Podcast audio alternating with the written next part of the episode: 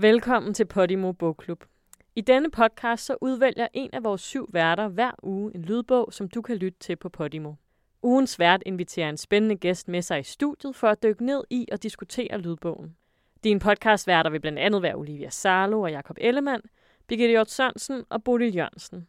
Få en forsmag på lydbogen i podcasten her, og find den bagefter på Podimo. God lyttelyst.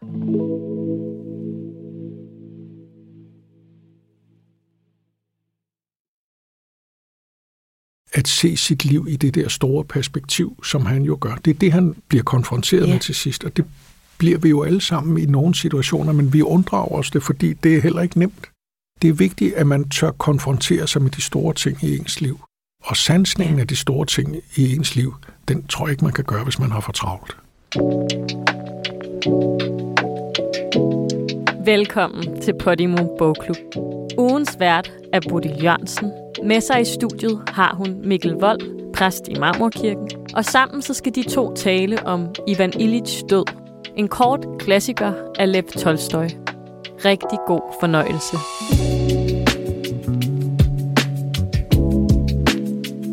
Jeg er nu pludselig blevet vært på en øh, podcast, der handler om bøger. Noget så vidunderligt og smukt.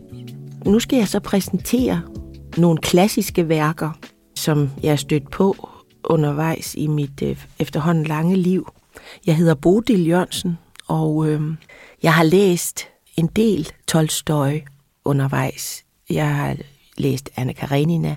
Krig og fred var sådan en bog, min far altid talte om. Den har jeg ikke fået læst. Den, den drømmer jeg om at læse en dag. Og så var der denne her lille kortroman, som øh, hedder Ivan Illich Død.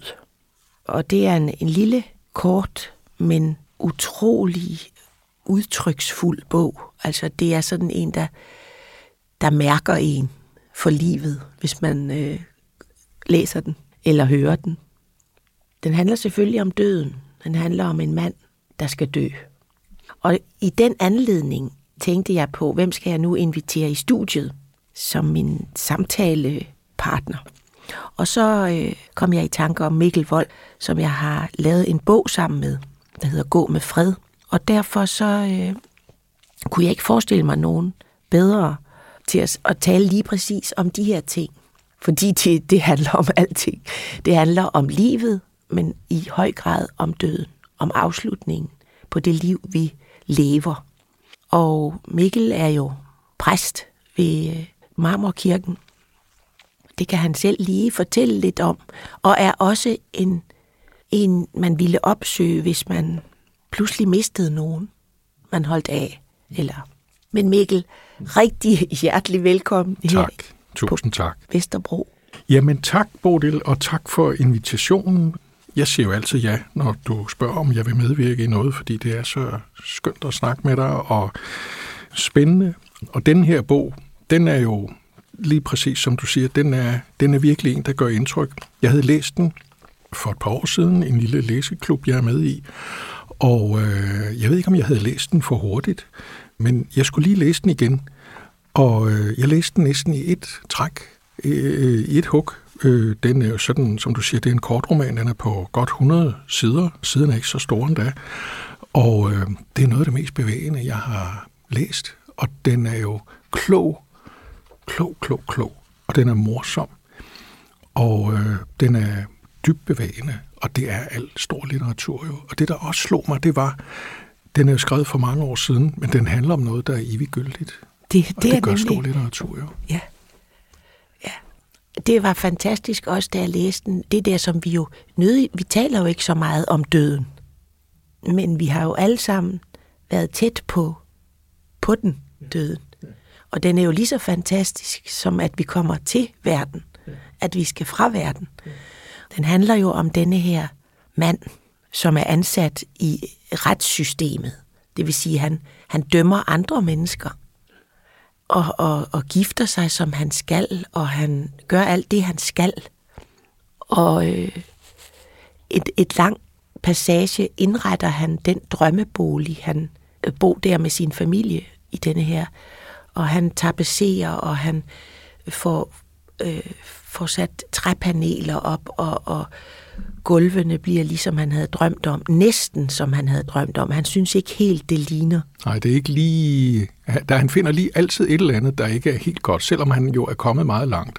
Han er ikke lige en, der siger, nej, nu er jeg taknemmelig. Nej, lige præcis. Det er han ikke, den mangler han.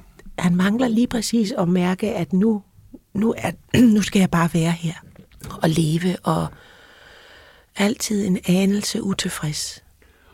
Og også det, man vel i dag også vil kalde småborgerlig. Altså, det er jo karrieren, det er avancementerne. Og det er jo meget interessant, fordi jeg kommer til at tænke på, altså dels indledes den jo med, at han er død, yeah. og så kører man så tilbage. Og den indledning er jo vanvittigt morsom, fordi den sætter også scenen for hele den der måde, man altid er lidt kajtet i omgangen med de døde på.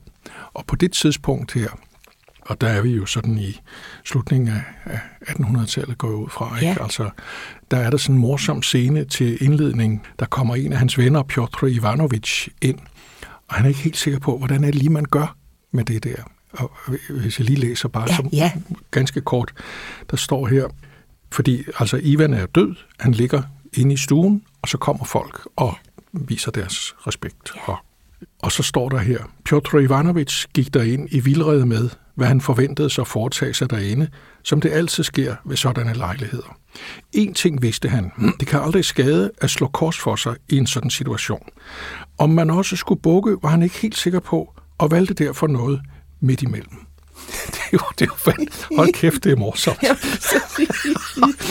han, han, øh, og man ved også, at dem, der henne på arbejdet, da de finder ud af, at han er alvorligt syg, ja der begynder de allerede at, at spekulere over, hvordan, altså, hvem skal have nu hans job, ja, ja. når han en dag ikke er der. Og ja.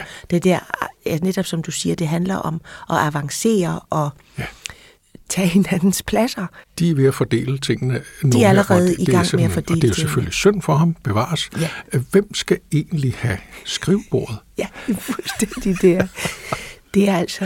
Øh, det er meget menneskeligt og meget stærkt beskrevet, altså ja. af Tolstoy, det vil ja. jeg sige.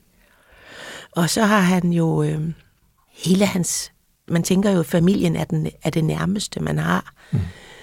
Men han har på en måde misplejet ja. den her øh, familie ja. i sit eget øh, i sin egen idé om, hvad, hvad den burde være eller skulle være. Ja.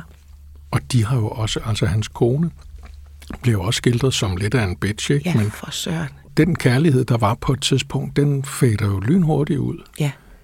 Jeg tænker også på, der er, altså, der er et tidspunkt, hvor Tolstoy beskriver Ivan, som han var i begyndelsen, hvor der egentlig, tror jeg, var nogle drømme. Ja. Det er jo nogle gange, man oplever det. Jeg oplever det meget med mine konfirmander. De har drømme om en bedre verden. De har en idealisme, som skal forbindes med realisme, og han har også nogle visioner om noget, men så bliver han fanget ind, og der er en fantastisk beskrivelse af det, som jeg lige, hvis jeg lige må, må snuppe den, der står nemlig her lidt længere fremme, om Ivan. Han var familiens lys, og han blev tiltrukket af højt placerede mennesker, tilegnede sig deres fremgangsmåder og synspunkter og knyttede venskab med dem. Og så skriver han, Tolstoy. På læreanstalten gjorde han ting, der forekom ham nedrige, og som fyldte ham med afsky for sig selv, da han gjorde dem. Men siden, da han så, at disse ting også blev gjort af højtstående mennesker og ikke regnedes for dårlige af dem, så regnede han dem måske ikke lige frem for gode, men glemte dem fuldstændig og blev ikke det mindste bedrøvet ved minder om dem.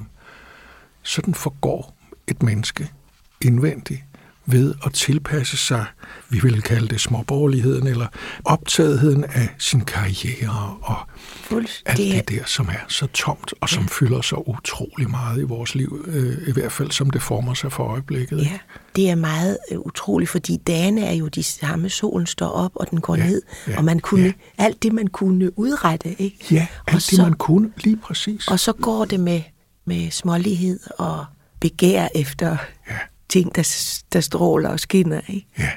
Det er meget... Det er det, der er så fortættet i den her, fordi man har døden ja. som en, en afslutning så ja. tæt på. Og det er derfor, det bliver så stærkt her ja. i den her lille roman. Ja. Ja, det gør det virkelig, fordi det er, der er nogen, der siger, hvad skal vi med en roman, der er 140-50 år gammel? Jamen, den, den, den skal ikke bruges til et eller andet, men den er bare så klog og så fyldt med livsvisdom. Ja. Og jeg så lige, at der var en anden russisk forfatter, Nabokov, som har sagt, at det her det er det ypperste Tolstoy har skrevet. Og, og jeg ved ikke, vi har jo begge to talt om, at vi bliver meget bevæget af den her bog. Og det vil jeg våge at påstå, at vi kender jo hinanden godt, og det, jeg tror ikke, der er nogen af os, der bliver bevæget af noget, der ikke er bevægende. Fordi den er jo ikke sentimental. Den er nemlig skåret ind Den er fuldstændig lige til benet. benet. Ja. Og kort, altså også det her morsomme, men kajtede og lidt pinagtige, at man ikke ved, skal jeg bukke? Øh, Jeg kan i hvert fald slå korsets tegn. Ja.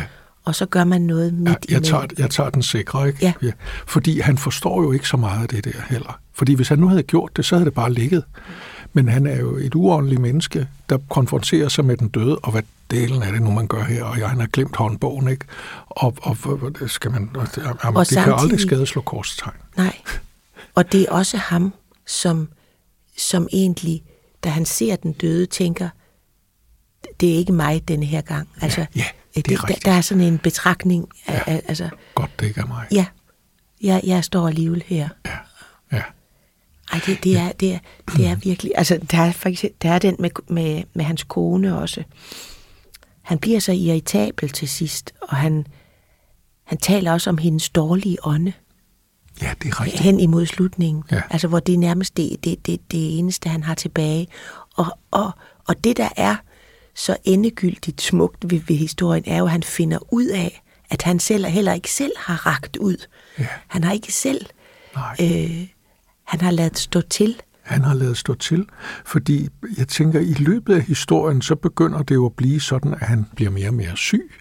Han indretter det der fantastiske rum. Det er jo næsten symbolsk, ikke? Øh, han indretter sin, deres bolig, og da han så skal stå på en trappestige, så falder han, og han tænker, om der skete nok ikke så meget. Jeg er jo stadig ung og frisk og sådan noget, ikke? Men, men det viser sig, at der sker et eller andet. Der er et organ, der har taget skade, og de kan ikke lige finde ud af, hvad det er, men det er det, han dør af til sidst.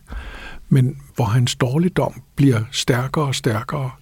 Og det her rum, han så indretter, ja, Han opdager jo mere og mere, det er jo mærkeligt, når man er i en krise, så får man jo et skærpet blik for, hvad der holder og hvad der ikke holder. Og det er ligesom om, det har jeg oplevet mange gange, når jeg snakker med folk i krise, eller hvis jeg selv har gået igennem en. Man får sådan et filter, jeg kalder det no crap. Ja. Der er simpelthen ikke noget vås, der holder længere. Man lader sig ikke spise af med noget, der ikke er holdbart. Så når lægen kommer og er påtaget munter, og siger, det skal vi nok klare det her, så siger han, hold så op med de der løgnehistorier. Altså, må jeg ikke blive fri for det vrøvl? Det er Øh, fordi han længes efter den realitet, som han på et eller andet tidspunkt fraskrev sig i sin ungdom, hvor han tilpassede sig og tænkte, det er jo egentlig forkert, det jeg gør, men de gør det alle sammen, også dem, der er højere på strå, så jeg kan jo også godt. ja. Og det er nemlig, jeg husker jo fra den tid der med min ulykke, hvor jeg ikke rigtig vidste rigtigt, hvor det bar hen. Kan jeg også huske det der, at når alt det, vi klamrer os til i hverdagene med øh, små lister, vi, Ja. vi ordner, og vi gør ved, og Ja, gule sædler, og altså pludselig er der, og det, det er også skrevet så, så smukt i den her bog, altså hvordan han siger, det er nærmest som sådan en, noget, der åbner sig, altså af, af vigtighed, af noget, Ja. man skal nå, eller noget, man, det skal jeg i hvert fald, eller hvem var jeg egentlig, mens jeg var her, Ja. hvem, hvem var jeg egentlig, nåede jeg det, jeg ville, Øh, gjorde jeg det, jeg kunne, og ja, det må jeg sige, eller det kender jeg, når, når han beskriver det der, og der tænkte jeg, hvordan kan han beskrive det så eminent godt? Altså, det der med øh, løgnen, lad nu være med at, at, at lyve mere. ja. Øh, ja og, og kan du nå ind til, til Ja. kernen? Ja, for han er jo ved at se sit liv i det helt store perspektiv. Jeg læste engang noget af nogle psykologer inden for en retning, man kalder eksistenspsykologien, og de opererer med et begreb, de kalder eksistensskyld. Og det betyder, de drømme, jeg havde på et tidspunkt, de muligheder, der blev givet mig i løbet af mit liv, har jeg ikke indfriet i det omfang, det kunne lade sig gøre. Så derfor har jeg en form for reel skyld over for de muligheder, der blev mig givet, som jeg ikke udnyttede. Og hvor de så siger, det, det har vi alle sammen. Der er ikke nogen, der bare kan sige, se tilbage på livet og sige, alle de øh, chancer, der blev givet mig, dem udnyttede jeg fuldstændigt. Så i did it my way, jeg gjorde det super godt. Den dur ikke. Den holder ikke for nærmere prøvelse. Men, men det er jo næsten, eller ikke næsten som om, og nu ved jeg ikke, hvor meget vi skal fortælle om, om bogens sådan indhold i alle detaljer, men det skal også være noget tilbage at opdage. Ja. Men han holder jo næsten dommedag over sig selv. Han, han gør regnskab. Ja. Meget omhyggeligt bliver det jo skildret. Han synes, at det er helt uretfærdigt, at han skal dø. Han er jo heller ikke særlig gammel. Og, og bokser med Gud. Ja. Men prøver at holde fast i, at hans liv har været meningsfyldt. Og mere og mere, så kommer han til det der med, som der står i den danske oversættelse, det har været ved siden af. Altså, og det er jo interessant, det der ved siden af hvad? Ved siden af det, det skulle være, eller ved siden af de længsler, jeg engang havde, som vi jo mærker nogle gange i vores liv, når vi, netop når du beskriver det der med, at du lå der, og, og man ikke rigtig vidste, om det ville blive det ene eller det andet. Der, der får vi sådan en fornemmelse af, hvad der er vigtigt i vores liv. Og nogle gange kan vi se tilbage på, at vi fulgte det, vi synes var det rigtige. Og andre gange må nogen se tilbage på, eller vi, nogen, må se tilbage på, at det gjorde vi ikke. Det, og det, det, det, der gør den også lidt magisk, er jo, at al den smerte, fordi den fornemmer man også igennem bogen, altså sygdommen og smerten, og øh, øh, at så er det nærmest som et trylleslag til sidst. Altså den der øh, afslutningen er, er som et, næsten som sådan, øh, øh, det, det bliver magisk, og, og alt svæver til sidst ja, på en ja, eller anden måde. Ja, det gør og døden det. findes heller ikke mere. Nej, nej, øh. det er det. Og det kommer jo af, altså dels er der, han møder jo tjeneren Gerasim, som er god ved ham. Der er ikke nogen bagtanker. Den her enkle mand, som hjælper ham ud af smerten ved at holde hans ben. Holde og, hans ben oppe. Ja, så Læg han hans skuldre, så han kan ja. hvile. Han, han sidder der. Og det er jo sådan meget bevægende, fordi det er ligesom om, her er der en manifestation af den øh, omsorg, oprigtige omsorg og kærlighed, som han har isoleret sig fra. Altså, den har jo ikke været der. Pludselig er den der. Men han er jo stadigvæk den her irriterede person, ikke? Når hans kone faktisk er sød ved ham, så skriver Tolstoy, at han havde hende. Altså, han kunne ikke fordrage hende, selv når hun bøjer sig ned og vil give ham et kys på panden så synes han, hun er rasesfuld. Ja. Og hun vil jo også helst have det til at gå over. Der står, ja. at, at hun ja. lukker to døre, ja, eller tre døre, eller hvor mange døre, at, at han, når han så ligger og vonder sig derinde, så har hun lukket døren. Ikke? Øh, at hun vil også have, at det skal gå væk, eller hun, han skal ja. tage noget mere morfin, eller han skal... Ja. Ej, men det, den beskriver... Altså, øhm, det, det er... Det er rigtigt, vi skal ikke sidde og sige, hvor mageløs den er, men jeg synes virkelig, det, det er, er den altså når ord kan, ja. når ord beskriver noget så præcist. Og så pludselig, så sker der et eller andet. Det ved jeg ikke, om man godt kan sige, det er, altså at hans yngste søn kommer ind. Jo, altså, det synes jeg. Men, men navnlig, han beslutter sig for at hjælpe ja. de andre. Altså der er et sted her, altså dels så sidder han, eller ligger og, og skriger, slip mig fri. Tolstoy skriver, at han følte, at pinslen bestod i, at han var på vej ned i dette sorte hul, og endnu mere, at han ikke kunne komme ind. Og han kunne ikke komme ind, fordi han betragtede sit liv som godt. Det var denne retfærdiggørelse af hans liv, der holdt ham fast, og ikke lod ham komme videre og pinte ham mest af alt. Det synes jeg er genialt, fordi vi vil jo gerne lave en fortælling om os selv, der retfærdiggør os selv vi har sådan retfærdiggørelsesfortællinger om os selv. Og det bliver han nødt til at slippe, fordi nu, øh, nu holder den ikke længere. Og, og så er der den der fantastiske skildring, at øh, der står her netop på det tidspunkt, hvor der, der, hans dreng kommer ind, hans yngste dreng, og så står der, hans hånd ramte drengens hoved, drengen greb den, kyssede den og græd. På det tidspunkt faldt Ivan Illich igennem, fik øje på lyset og opdagede, at hans liv ikke havde været, hvad det skulle være, men at det stadig kunne rettes. Han spurgte sig selv, hvad er det rigtige, og blev stille og lydhør. Der følte han, at nogen kyssede hans hånd. Han åbnede øjnene og kastede et blik på sin søn og fik ondt af ham. Og det der med, at han får ondt af dem, så skriver han senere, pludselig stod det klart for ham, at det, der trykkede ham og ikke ville komme ud, at det pludselig kom ud alt sammen på én gang, og fra to sider, og fra ti sider, fra alle sider. Det var synd for dem. Han måtte sørge for, at det ikke gjorde ondt på dem. Han ville befri dem, og samtidig befri sig selv fra disse lidelser. Hvor godt og hvor enkelt. Så tænkte han, men smerten, spurgte han sig selv, hvor blev den af? Sig mig, hvor er du nu, smerte? Fabelagtigt. Det er jo også at træde ind i mørket, ja. der hvor han, Ja. han på en måde aldrig turde komme Ja, ja, ja det er øh, i, det sit, nemlig. i sit uh, liv. Altså at Ja, man det er godt sagt. ja, forsoner sig med...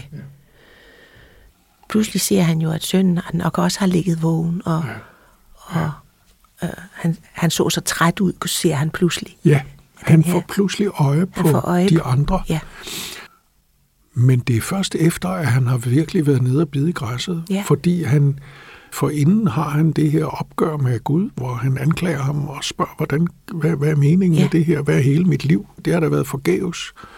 Og så opdager han, at, at der er stadig tid.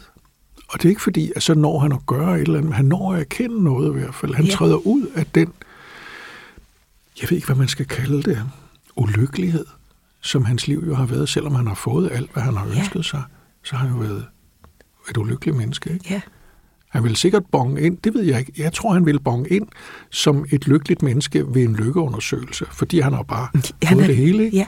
Men han har ikke været lykkelig. og sikkert mange, inklusive en selv, man kender.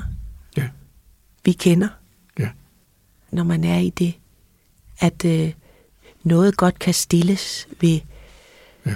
men utilfredsheden, den, den er Den er der stadig. stadig.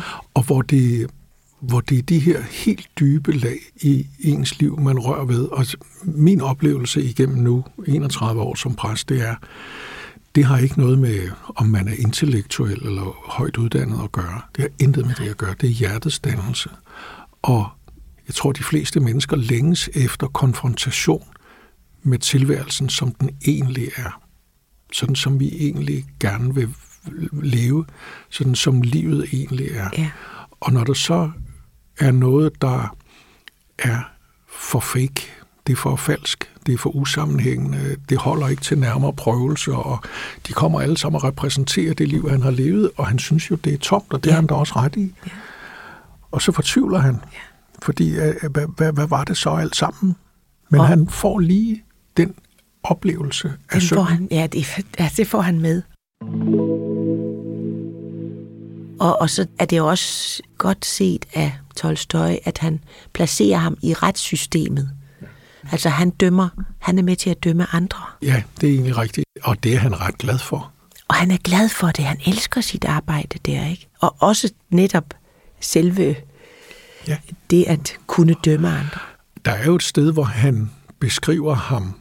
Han sidder ved sin stol der i retssalen, og så har han de der attityder, som øh, han synes passer sig for en høj dommer. Altså lidt irritabel og sætter hænderne på en helt særlig måde. Og, sådan noget. og det er jo også der, hvor det er så morsomt skildret, for man tænker, ja, der er jo meget skuespil i det der. Ikke? Nu, nu leger jeg dommer, og så gør jeg det, som forventes. Ikke? Der er så forfærdeligt langt til, at vi bare er os selv nogle gange. Ikke? Fuldstændig. Man skal være, hvad man er. Men det kan jo godt være svært Ja, i en verden af forstillelse.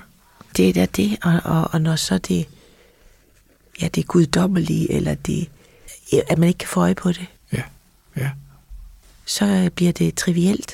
ja det gør det.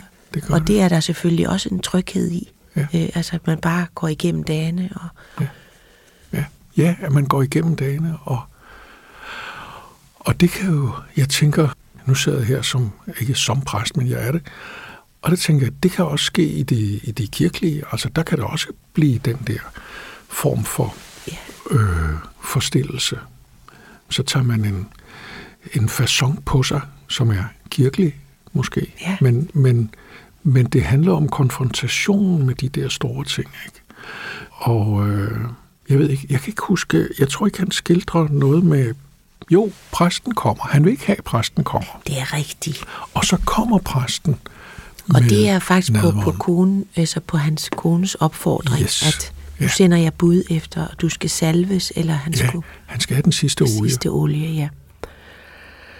Og så kommer præsten, og, og, og det er nemlig også sådan et forstillelsens øjeblik. Ja. Altså han, Men det gør ham godt alligevel. men det gør ham alligevel godt. Han gør får det. det. lidt bedre efter. Ja, og Tolstoy var jo meget, meget troende Ja, menneske. og blev det nok mere og mere. Ja, det gjorde han vel. Altså, der ved jeg ikke så meget om ham, men jeg ved, han, han havde jo, altså, han havde et gods. Ja, hvor og han jo bønderne drev. elskede ja, ham, de elskede ham. Fordi han, han øh, gjorde det så ordentligt for dem. Jeg synes, det er smukt, det der med at, at nå det. Der er noget nådefuldt ved det. Ja, det er at, der nemlig. at han når, han når det Ja. at møde Gud i, Ja, ja. i, i, de, i sit mørke. Ja, det gør han. Han, han, han, øh, Han erkender det pludselig. Eller? Og, og det her med, vi har jo nogle gange det der med at sige til folk, øh, nu må du godt give slip. Ja. Og det er fordi, man vil hjælpe den døende til ikke længere at kæmpe for at holde sig i live, fordi man vil tage hensyn til de pårørende. Og så er det jo sådan set meget kærligt men, når de siger, nu må du godt give slip. Men her er det jo mere, at han giver slip på sit selvforsvar og sin selvretfærdiggørelse fordi så ser han det hele i, øjnene, og jeg har meget tit tænkt på, øh, hvad noget er. Og noget er jo, at jeg slipper for at lave en legitimitetsfortælling om mig selv, over for mig selv, eller over for mine medmennesker, eller for vor herre, fordi jeg er under nåden. Og da jeg er under nåden, så betyder det ikke, at 5 og 7 er lige, og det er lige meget, hvad jeg gør, men det betyder, at jeg er på tilgivelsens grund. Og derfor kan jeg også se de ting i øjnene, som ikke er så attraktive i mig. Ikke for at sige, det gør ikke noget, men for at kunne bekæmpe det og slås med det, men jeg er ikke under dommen, og det er vi jo ellers meget. Og det er også en af de ting, hvor jeg tænker, at den her bog har jo en aktualitet. Det behøver det jo ikke altid, for det, men den, dels handler den om noget eviggyldigt, men, men også i vores egen samtid. Vi elsker at evaluere alting. Ja, Og vi evaluerer også os selv. vi skal give hinanden stjerner. Ja, vi giver hinanden stjerner. Altså, det er var, frygteligt. var du tilfreds med dit besøg på, Ja, sådan noget. på Q8? Ja, hvordan var din oplevelse? Det har Svend Brinkmann lavet en ret god bog om. Ja. Men også i vores eget liv, så har vi selvbedømmelsen. Og tidligere, der var det meget sådan, jeg er så gammel, så jeg kan huske sådan 70'erne ret tydeligt, og det var, der var det meget samfundets skyld og de andres skyld, og det var sådan ligesom skylden, det var i hvert fald ikke min egen. Ikke? Og hvis der var noget, der ikke gik godt, så var det samfundet, eller omstændighederne, eller Ja. man var samspilsramt og sådan noget, som det hed. Men så kom der en vending, hvor man opdagede ansvarligheden, og det skal jeg så hilse at sige, man gjorde, fordi nu blev det pludselig ens eget ansvar, det hele. Så fik man det, som nogen kalder et hyperansvar. Og i den situation, når man så evaluerer sit liv rigtig meget, så er der ikke så langt fra selvbedømmelse til selvfordømmelse. Og den vil man jo gerne prøve at slippe for. Og der synes jeg, at den her, den handler om det forhold, at han opdager den dimension, der ligger i kærligheden. Og øh, ikke bare kærligheden som begreb, men der kommer, der sker noget, som er manifestationer af det, som han har lagt afstand til hele sit liv. Og ophæver faktisk dødens tyngde, og altså ophæver det pludselig, for han løfter han sig altså op over sit Ja, og dødsleje, eller hvad skal Han, man sige? han Det er ser meget, i hvert fald noget, som noget. bringer ham videre. ja, de beskriver det, han- det er som noget, pludselig er der, øh, kommer der lys ind, fordi han, han har jo den der mørke sæk, han føler, han Ja. ligger i. og som han bliver nødt til at gå ned i nærmest. Ikke? Ja. Fordi så, ellers så kan han ikke... Ja, det er rigtigt. I stedet for døden var lyset. Når sådan, sagde han pludselig højt. Hvilken glæde. Bang. Hold da op. Ja, for ham skete det på et øjeblik, og betydningen af dette øjeblik ændrede sig ikke. Men for de tilstedeværende varede hans dødskamp endnu omkring to timer. De når ikke at opfatte, hvad der sker med Nej. ham.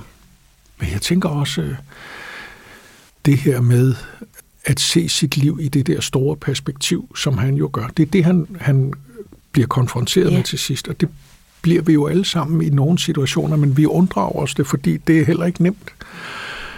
Men det er bare, det er bare så vigtigt, at man ikke bare kører derud af og ja, det lyder så banalt at køre derud, men det, det er vigtigt, at man tør konfrontere sig med de store ting i ens liv. Ja. Og sansningen af de store ting i ens liv, den tror jeg ikke, man kan gøre, hvis man har for travlt. Nej. Og han det... bliver jo bogstaveligt talt lagt ned. Ja. Ja. Det er først der. Det er fuldstændig det er rigtigt, der, det er. Det er der, det, det sker, det, ikke? Ja. Og, og, og så selvfølgelig, fordi han, han er fuldt ud klar over, at han er døende. Ja. ja. Og så er det ligesom også hans liv værd. Altså man får, man har en dejlig fornemmelse af, at han nåede det. Han, ja. Han, ja. Det blev fuldbragt, eller hvad man skal sige. Ja, det gjorde det. På en mærkelig måde. På en mærkelig måde. Ja. Men tænk, hvis han havde holdt fast i den erkendelse, han gjorde, da han gik på skolen eller akademiet, eller hvad det var. Han lærte sig nogle ting, som han egentlig ikke brød sig om. Altså, han, han begyndte at gøre ting, han ikke brød sig om ved sig selv. Men da alle de andre også gjorde det, så affandt han sig med det og tænkte, det er ikke helt godt, men øh, det, det kan godt gå. Den skal man lytte til. Det skal man. Også de øh, idoler og idealer, man... Ja, hvem er det, man har som hvem idol? Er det? Ja. Hvor er det, det vender for ham, Illich? Og, og der er et punkt. Han øh, blev plejet og passet af Gerasim, det her gode menneske. Og øh, så er der et sted hen mod slutningen, hvor Tolstoy skriver, lægen sagde, at de fysiske lidelser var redselsfulde, og det var sandt. Men værre end de fysiske smerter var hans moralske lidelser, og deri lå hans væsentligste pine. Hans moralske lidelser bestod i, at, der, at det denne nat, mens han så på Gerasims søvnige, godmodige og pluskæbede ansigt, pludselig var faldet ham ind. Det er jo rigtigt. Af hele mit liv, mit bevidste liv, har været helt ved siden af. Det faldt ham ind, at det, der før havde forekommet ham fuldstændig umuligt, nemlig at han ikke havde levet sit liv, som han burde, at det kunne være sandheden. Det faldt ham ind, at disse hans næppe mærkbare tilbøjeligheder til at kæmpe imod det, som hans overordnede anså for godt, næppe mærkbare tilbøjeligheder, som han straks havde jaget fra sig, at det var dem, der kunne være virkelige, og at alt det andet kunne være ved siden af. Både hans arbejde, hans livsstil, hans familie og samfundet og hans embedsinteresse. Alt det kunne være ved siden af. Der kommer der, der går der noget op for ham. Og det er det der med, at, at sådan nogle erkendelser kommer som regel, når man er i en krisesituation. Det er sjældent, de kommer. De burde jo komme, når vi prøver at tænke lidt efter. Men de kommer ofte i en krise. Jeg tænker tit på det her med, ordet krise kommer af det græske ord krisis, som betyder afgørelse. Og det kommer fra der, hvor patienterne i det gamle Grækenland, når, de, når man var syg på den måde, at nu var det et vendepunkt. Enten kunne det ikke blive værre, for så ville man dø, eller også ville det begynde at blive bedre nu, og så vil man overleve. Og det punkt, det er afgørelsens time, og det hedder på græsk krisis. Oh. Ja, og det, det er, er jo nem, nemlig det, fordi der er jo flere steder, hvor man tænker, nu kunne det vende ja. for, for, for Illich, men, og han håber det indimellem, og pludselig erkender han her, måske, og er det også det. Øh, og så er det at gå med det, ja. altså som jeg også husker fra den der tid, hvor jeg lå i respirator, det der med at ikke kæmpe imod, men også gå med. Og, det mærkede du? Ja, sådan at jeg i hvert fald, øh, jeg havde jo den der fornemmelse af, at jeg skulle træde ind i det mørke, jeg, jeg også blev ved at se. Ja. Ligesom Illich også går ned i den mørke sæk der for, for at stå ansigt til ansigt med, med sit liv. Og så forstå, at det er der Gud er i mørket. Så er der nok lys næste gang.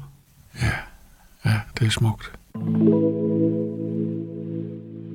Den her lille bog, Ivan Illits død, er øh, en lille kort roman, som har gjort øh, et øh, usigeligt indtryk på mig, og det var lidt inden øh, jeg kaster mig over en, en ny bog. Den skal ligesom nedfælde sig i, øh, i mine årer, eller hvad man skal sige. Den, den, den, jeg, jeg har rigeligt at, spekulere over. Og det er sådan en bog, som jeg ved ikke, om man kan læse den i toget, eller øh, om man skal have sit øh, lommetørklæde ved hånden.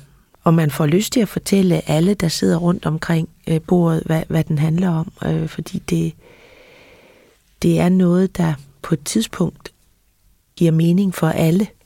Øh, jeg har en søn på 22, han har læst den. Øh, selvom man tænker, at den, det er livlinden, så har den både de der sjove, meget morsomme passager, og, og så den der voldsomme øh, kamp med livet, som ender med døden. Øh, det skal man jo vide, før man... Øh, men øh, men det, det er så vigtigt, synes jeg, det der, det der er i den. Så øh, jeg synes, den er til alle. Måske ikke alle, der lige har lært at læse, men den er til alle, der kan læse og lytte. Og, og det, man tager med sig, er, er faktisk det der trylleslag, eller det der, synes jeg, det der, at man får ligesom sådan et, et kærtegn til sidst i, i al voldsomheden, så bliver det sådan også utrolig smukt. Så øh, den er lidt magisk også. Tænk sådan en morgenstund, hvor man får talt om så vigtige ting. Mm. Eksistens skyld. Ja. Det vil jeg øh, kigge nærmere på. Ja. Og forløsningen og forsoningen, som er den lykkelige slutning på den her fine ja. roman. Ja, det er det. Tusind tak for det.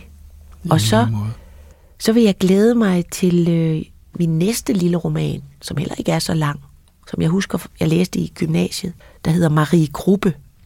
Og som skuespiller er det øh, en enestående kvindelig derut, som denne her adelsfrøken er ude for. Den vil jeg glæde mig til.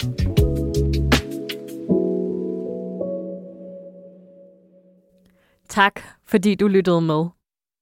Du kan finde Ivan Illich død på Podimo. Rigtig god fornøjelse.